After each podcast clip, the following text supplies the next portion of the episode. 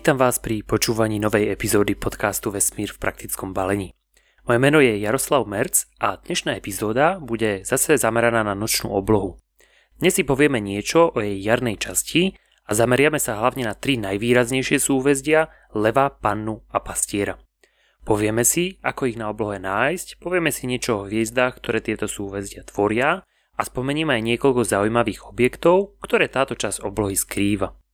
Celé rozprávanie doplníme niekoľkými legendami o tom, ako sa tieto súhvezdia podľa mytológie na oblohu vôbec dostali. To všetko a ešte viac, pútavo, prístupne, no zároveň vedecky a v súvislostiach. Pomerne obsiahli úvod súhvezdiam, čo vlastne sú, či to prečo a ako historicky vznikali, sme si už povedali v epizóde číslo 3, ktorá sa venovala zimnej oblohe, hlavne teda súhvezdiu Orion. Ak ste túto epizódu ešte nepočuli, určite si ju pustíte. Zopakujem len jednu informáciu, ktorá tam už zaznela a to, že moderná astronómia delí oblohu na 88 súhvezdí. Nie všetky sú pozorovateľné z našich zemepisných šírok, niektoré, tzv. nevychádzajúce súhvezdia, uvidíme iba z južnej pologule. Niektoré súhvezdia sú viditeľné po celý rok a po celú noc, to sú tzv. nezapadajúce súhvezdia. No a zvyšné, ako sme to už povedali, sú rozdelené na súhvezdia jarné, letné, jesenné a zimné, podľa toho, v ktorej časti roka dominujú večernej oblohe. Dominancia zimných súhvezdí, napríklad spomínaného Orióna, sa už s prichádzajúcou jarou končí a my sa môžeme tešiť na súhvezdie jarnej oblohy. To, že sú to súhvezdie jarnej oblohy, samozrejme neznamená, že ich nemôžeme vidieť v zime alebo aj v lete, ale v zime si na nich musíme počkať až do druhej polovici noci a v lete nám z oblohy zmiznú na západe už po západe slnka. Najlepší čas na pozorovanie jarnej oblohy je teda na jar. Každá časť nočnej oblohy má svoj orientačný útvar, ktorý by mal uľahčiť vyhľadanie ďalších, slabších súhvezdí v danej časti oblohy. Pri zimnej oblohe sme spomínali zimný mnohouholník alebo tzv. zimné G. Na jar je ten orientačný útvar o niečo jednoduchší, pretože ide o trojuholník. Podobne je to aj v lete a na jesenej oblohe je to zase štvorec. Jarný trojuholník sa skladá z troch jasných hviezd, hviezdy Regulus zo súhvezdia Leva, hviezdy Spika z Panny a treťou hviezdou je Arcturus zo súhvezdia Pastiera. Lev, Panna a Pastier sú aj tri najvýraznejšie súhvezdie jarnej oblohy. Lev je najzápadnejšie z týchto troch súhvezdí, to znamená, že vychádza ako prvé a aj zapadá ako prvé. A z našeho pohľadu sa teda nachádza najviac vpravo. Jeho najjasnejšou hviezdou je spomínaný Regulus. A aby sme ju mohli na oblohe spolahlivo nájsť, stačí nájsť na oblohe súhvezdie Veľkej medvedice, alebo teda jej časť Veľký voz. Súhvezdie leva sa nachádza pod vozíkom, na hviezdu Regulus ukazujú predné dve hviezdy voza. Ich spojnicu si stačí asi 9 krát predlžiť smerom nadol. Samotné súhvezdie už potom nie je problém si predstaviť, telo leva je naľavo od Regula, ten vlastne tvorí jeho hruď. Nad hviezdou Regulus je potom hlava leva. Niekomu ten obrazec pripomína aj žehličku alebo myš so zdvihnutým chvostíkom. Naľavo od súhvezdia leva nájdeme pannu, a jej jasnú hviezdu Spiku. Panna je najjužnejšie z týchto troch súvezdí a Spika tvorí ľavý dolný roh jarného trojuholníka. Tejto hviezde nás privedie aj predlženie spojnice pravého horného a ľavého dolného rohu z veľkého voza. Na mapách oblohy sa často pana znázorňuje tak, ako keby ležala, teda hlavu má nasmerovanú k levovi a nohy smerom od neho smerom na ľavo. Spika je vo väčšine jednou z jej rúk alebo tvorí klas ktorý má panna v ruke. Ľavý horný roh jarného trojuholníka tvorí najjasnejšia z týchto troch hviezd hviezda Arcturus z súhvezdie Pastiera. Ten sa teda nachádza na oblohe nad pannou. Na overenie sa znovu môžeme pozrieť na veľký voz a predlžiť si spojnicu spodných dvoch hviezd z voza v smere jeho oja. Napravo a naľavo od Arctura tvoria slabšie hviezdy pastierové nohy nad Arktúrom zase nájdeme hviezdy usporiadané do akéhosi tvaru šarkana, ktorý tvorí jeho telo a hlavu. Nechám bez nejakého ďalšieho komentára, že vo väčšine map sa hviezda Arcturus, najjasnejšia hviezda zo súhvezdia pastier, nachádza v oblasti tesne pod pastierovým pásom. V niektorých ale tvorí jeho koleno. Aby sme ešte jarnú oblohu doplnili o ďalšie, menej výrazné súhvezdia, spomeňme ešte vlasy Bereniky, ktoré sa nachádzajú medzi levom a pastierom. Medzi levom a veľkou medvedicou sa nachádza súhvezdie Malý lev, medzi pastierom a veľkou medvedicou sú to zase poľovné psy. Naľavo od pastiera nájdeme pomerne výrazné, aj keď menšie súhvezdie Severnej koruny, v tvare akéhosi účka s najjasnejšou hviezdou Gebou v strede. Na východ od Panny sa zase nachádza ďalšie pomerne nevýrazné zvieratníkové súhvezdie, súhvezdie Váh.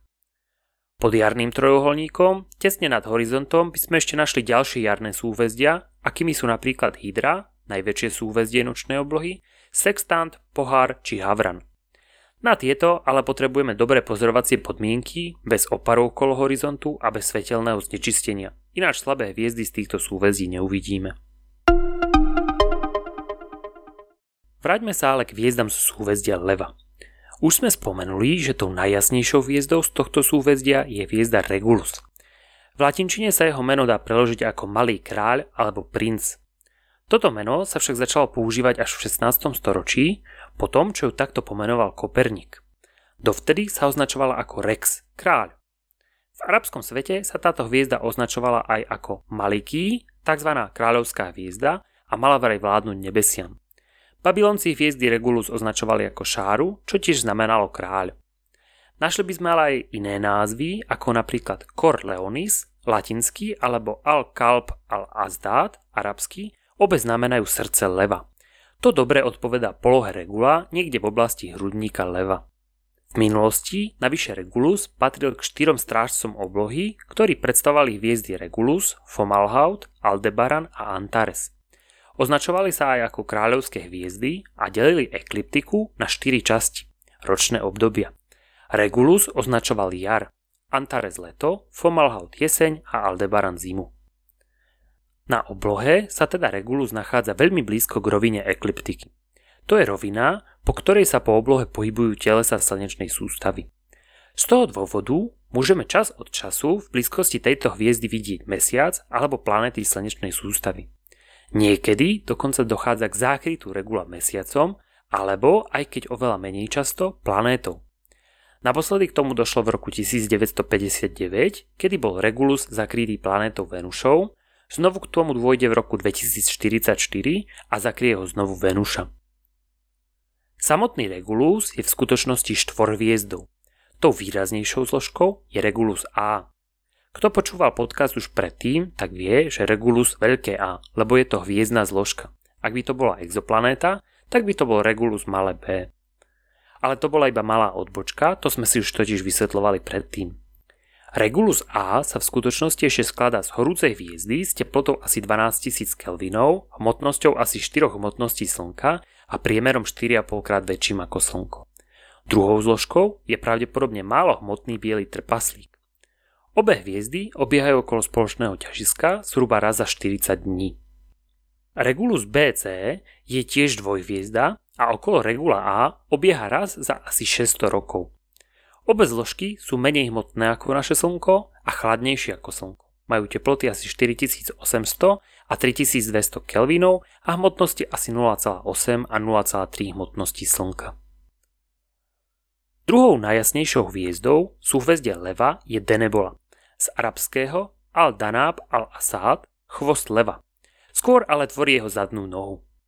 Nachádza sa teda najviac naľavo z jasných hviezd tohoto súhvezdia. Denebola je skoro dvakrát ťažšia ako Slnko, 15 krát taká svietivá a má teplotu asi 8500 Kelvinov. Krk leva tvorí tretia najjasnejšia hviezda, Gamma Leonis, hviezda Algieba. Tento názov vznikol z arabského Al-Jebbach, čo znamená čelo, aj keď to úplne nevystihuje polohu tejto hviezdy. Niekedy sa používa názov levia hriva. Algieba je dvojhviezdny systém, ktorý sa skladá z obrých hviezd o niečo chladnejších ako Slnko. Ďalšou jasnou hviezdou je Delta Leonis, hviezda z osma, ktoré meno pochádza z gréčtiny a znamená pás. Tiež to nie je úplne najlepšie meno, nachádza sa niekde v oblasti chrbta, kde by levovi začínal chvost. Je to pomerne horúca, biela hviezda hlavnej postupnosti. Aby sme dokončili obrazec, spomeňme ešte hviezdy, ktoré tvoria hlavu leva. Sú to ras Elaset australis z pôvodného arabského mena, ktoré sa prekladá ako južná hviezda na levovej hlave, ras Elaset borealis v preklade severná hviezda v hlave leva a Adhafera, ktorá je v strede. Druhým súhvezdím je Panna. Jej najjasnejšou hviezdou je Spika, ktorej latinské meno v preklade znamená klas. To pochádza ešte z čias, kedy jej tzv. heliaktický západ, to znamená obdobie, kedy zapadala rovnako ako slnko a teda prestala byť pozorovateľná v noci, znamenal začiatok žatvy. Práve s klasom v ruke sa na mapkách často panna kreslí. Druhé meno, ktoré sa často používa, je arabské Al-Simak al-Azal, ktoré sa prekladá ako bezbranná. Spika je tiež dvojhviezda, dokonca dochádza k zákrytom jednotlivých zložiek. Hlavná zložka navyše pulzuje. Obe hviezdy sú spektrálneho typu B, to znamená horúce, viac ako 20 000 kelvinov a hmotné, 7 a 10 hmotností Slnka. Beta v súhvezdí Panny je hviezda Zaviava z arabského Al-Zaviak, uhol alebo roh. Gamma Virginis, hviezda Porima alebo Arich, je dvojhviezda, ktorej zložky okolo seba obiehajú raz za 170 rokov. Najjasnejšou hviezdou súhvezdia Pastier je Arcturus. Patrí medzi najjasnejšie hviezdy nočnej oblohy vôbec, pred ním je iba Sirius a Canopus. A keby sme sa pozreli na hviezdy, ktoré sa technicky nachádzajú na severnej oblohe, teda na sever od nebeského rovníka, tak spolu s Vegou patrí medzi tie úplne najjasnejšie. Sirius sa totiž nachádza už pod nebeským rovníkom, teda na južnej oblohe, ale samozrejme je pozorovateľný aj z našich zemepisných šírok, odkiaľ vidíme viac ako 40 uhlových stupňov pod nebeský rovník. Zo severného pólu by sme ho ale nevideli. Názov hviezdy Arcturus má svoj pôvod v starogréčtine a prekladá sa ako strážca medvedice. Je výrazne oranžový, má skoro 30 krát väčší priemer ako Slnko, 114 krát vyššiu svietivosť a patrí medzi jednu z najbližších hviezd k Slnku. Má aj výrazný vlastný pohyb. Za 800 rokov sa na oblohe posunie približne o priemer mesiaca. Takže o niekoľko storočí už bude súhvezdie pastiera vyzerať výrazne ináč ako vyzerá dnes. Bol to práve Arcturus, u ktorého objavil vlastný pohyb hviezd už v roku 1717 Edmund Halley, keď porovnal polohu tejto hviezdy s katalógom Klaudia Ptolemaja. Zaujímavosťou ešte je, že to tiež bola prvá hviezda, ktorá bola za dňa pozorovaná ďalekoladom, ešte v roku 1635. Hlavu pastiera tvorí Beta Bootis, hviezda Nekar. Ide o žltého obra a jej názov pochádza z arabského názvu pre celé súhvezdie pastier stáda. Jedno rameno pastiera, z nášho pohľadu to pravé, tvorí hviezda Seginus. Premenná obra hviezda spektrálneho typu A, to znamená veľmi horúca hviezda. Druhým ramenom je Delta Bootis, čo je dvojviezdny systém. Spomeňme ešte tiež dvojviezdu Izar alebo Epsilon Bootis, v preklade znamenajúcu pás, teda v arabštine. Ak vezmeme, že Arcturus je niekde v oblasti kolena, tak Izar bude naozaj pás. Na iných mapách, kde je Arcturus už v spomínanom rozkroku, bude Izar niekde v oblasti hrude. Latinský názov Izaru je Pulcherima, čo znamená najkrajšia. Vo väčšom ďalekohľade by sme rozlíšili obe zložky naozaj krásnej dvojviezdy, jedna z nich je totiž oranžová a druhá namodralá. Súhvezdie jarnej oblohy nie sú veľmi bohaté na objekty, akými sú hmloviny alebo hviezdokopy, pretože sa jedná o tú časť oblohy, kde sa pozráme mimo disk našej galaxie Mliečnej dráhy. Hustota hviezd aj ďalších objektov je tam preto oveľa nižšia ako v oblasti zimnej či letnej oblohy. Na druhú stranu, keďže nemáme zakrytý výhľad našou galaxiou, môžeme v tejto oblasti, samozrejme s pomocou ďalekohľadu, pozorovať cudzie galaxie či kopy galaxií, Veľké kopy galaxií sa dajú pozorovať napríklad v Pane alebo v ináč nevýraznom súhvezdí vlasov Bereniky. V súhvezdí Panny by sme mohli nájsť okrem iného aj superobriu eliptickú galaxiu M87, o ktorej ste možno počuli v súvislosti s prvou snímkou čiernej diery. Táto galaxia patrí medzi najväčšie známe galaxie a nachádza sa v nej asi 10 krát viac hviezd ako v tej našej, ktorá tiež nepatrí k nejak malý. Druhým objektom, ktorý sa oplatí spomenúť, je galaxia M104, pomenovaná po svojom tvare ako sombrero. V Levovi sa zase nachádza zaujímavá trojička galaxií, tzv. triplet v Levovi, galaxie M65, M66 a NGC 3628, ktoré sú zaujímavým fotografickým cieľom. Na záver sa ešte pozrime trochu do mytológie, ktorá sa s týmito súvezdiami jarnej oblohy spája. Lev patrí medzi jedno z najstarších súvezdí a archeologické nálezy dokladajú, že toto súvezdie poznali už vo veľmi podobnej podobe aj mezopotámci, niekedy okolo roku 4000 pred našim letopočtom. Súvezdie v podobe leva mali už aj Peržania, Babylonci, Turci, poznali ho v Sýrii a dokonca by sme ho našli aj u domorodých Indiánov. Legendy, ktoré poznáme aj u nás, pochádzajú zo starovekého Grécka. Príbeh leva sa spája s Heraklom, alebo Herkulom, to je jeho latinský preklad. Herakles bol v gréckej mytológii synom boha Dia a Alkmény, céry mykenského kráľa Elektriona. Celý príbeh, do ktorého vstupuje aj náš lev, sa vlastne začal už veľmi dávno, keď sa Herakles ešte len narodil.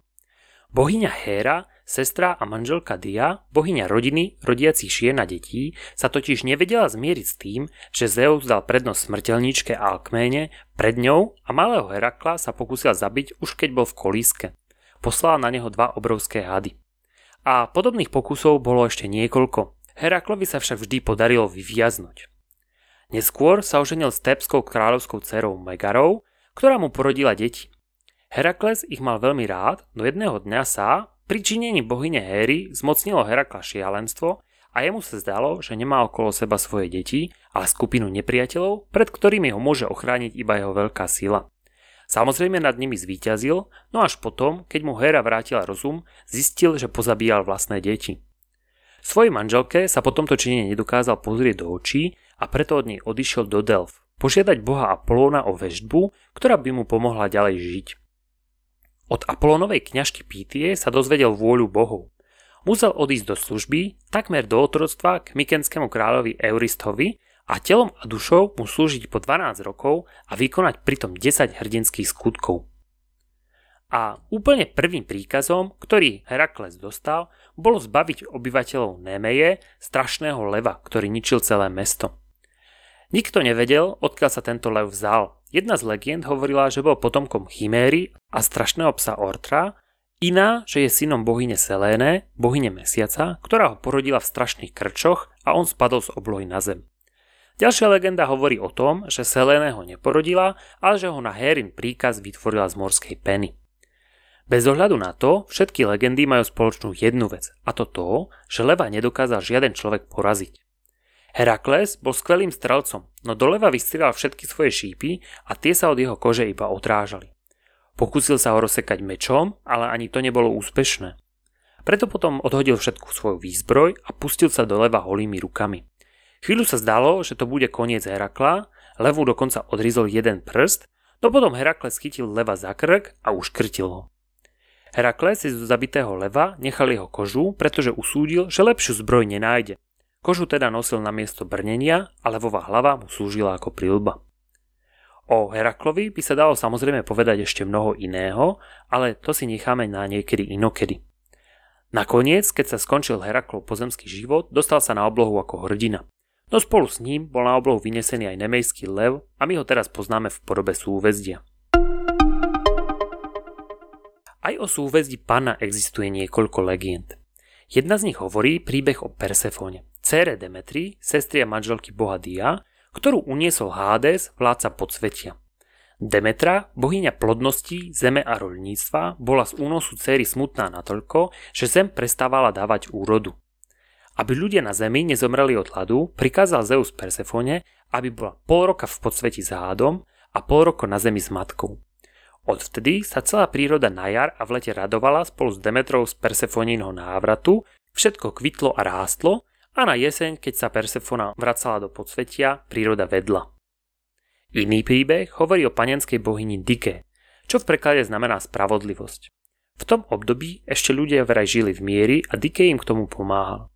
No po niekoľkých generáciách bola každá nová ľudská generácia horšia a horšia, prišlo viac násilia, vojny, klamstva a ľudia zabudli na svedomie česť a prestali preukazovať úctu olimským bohom. Todike rozhorčilo natoľko, že odmietla ďalej ľuďom pomáhať a vystúpila na oblohu, kde ju vidíme v súvezdi panny. Odvtedy pozorne sleduje pozemské skutky každého človeka a Diovi oznamuje všetky zlé skutky.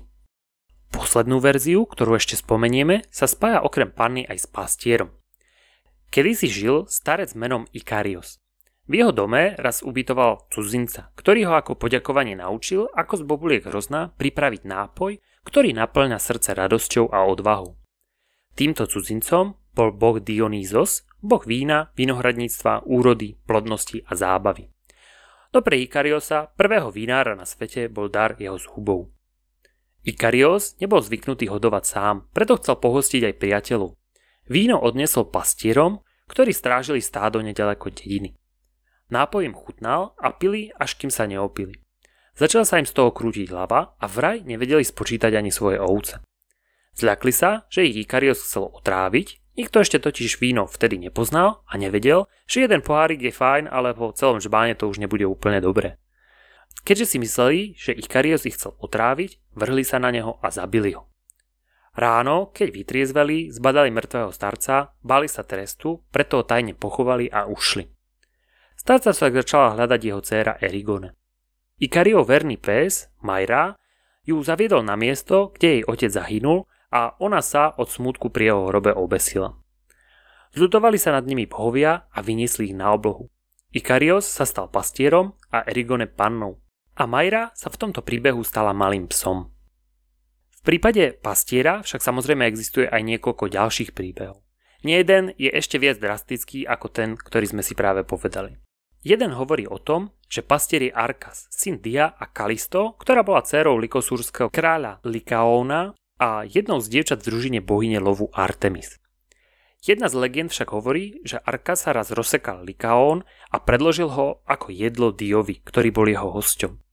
Ten však ohnivou strelou zničil Likaónov dom Keďže ho tento skutok nahneval a Arkada poskladal z kúskov, na ktoré bol rozsekaný, uzdravil a umiestnil ho na oblohu. Tam ho teda vidíme v súväzdi pastiera. Iná legenda hovorí o tom, že pastier je vlastne strážca medvedice, ktorý na oblohe vlastne prenasleduje veľkú medvedicu Helike. Mne už neostáva nič iné, iba vám poďakovať za počúvanie dnešného dielu podcastu Vesmír v praktickom balení a popriať vám dobré pozorovacie podmienky ak sa rozhodnete porozliadnúť sa po jarnej časti nočnej oblohy. Budem sa na vás tešiť pri počúvaní ďalšej epizódy.